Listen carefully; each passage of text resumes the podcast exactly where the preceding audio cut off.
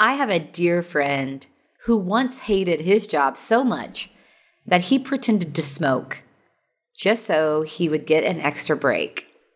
He even went so far as to buy a cigar and hold it during the break so that people would think he was actually smoking.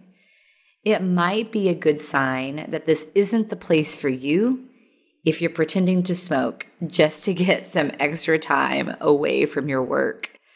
Now, this is a pretty extreme example, but as I talk with leaders all around, I know that for so many, there is this continual rumbling of should I stay or should I go?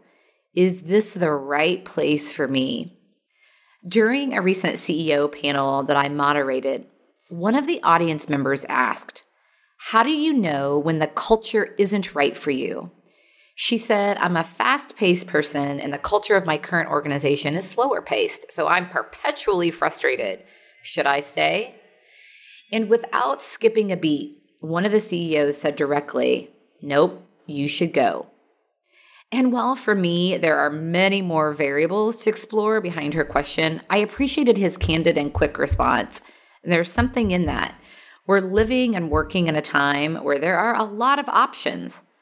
I don't advocate for jumping ship with every frustration you experience, of course.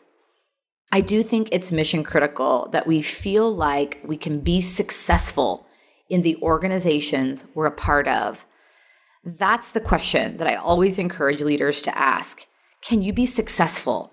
Can you be the best of who you are, where you are?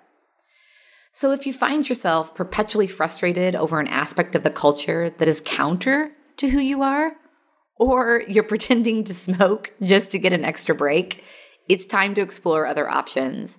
Options that bring out the best in you because you are worth it. What a great way to take care of yourself and each other.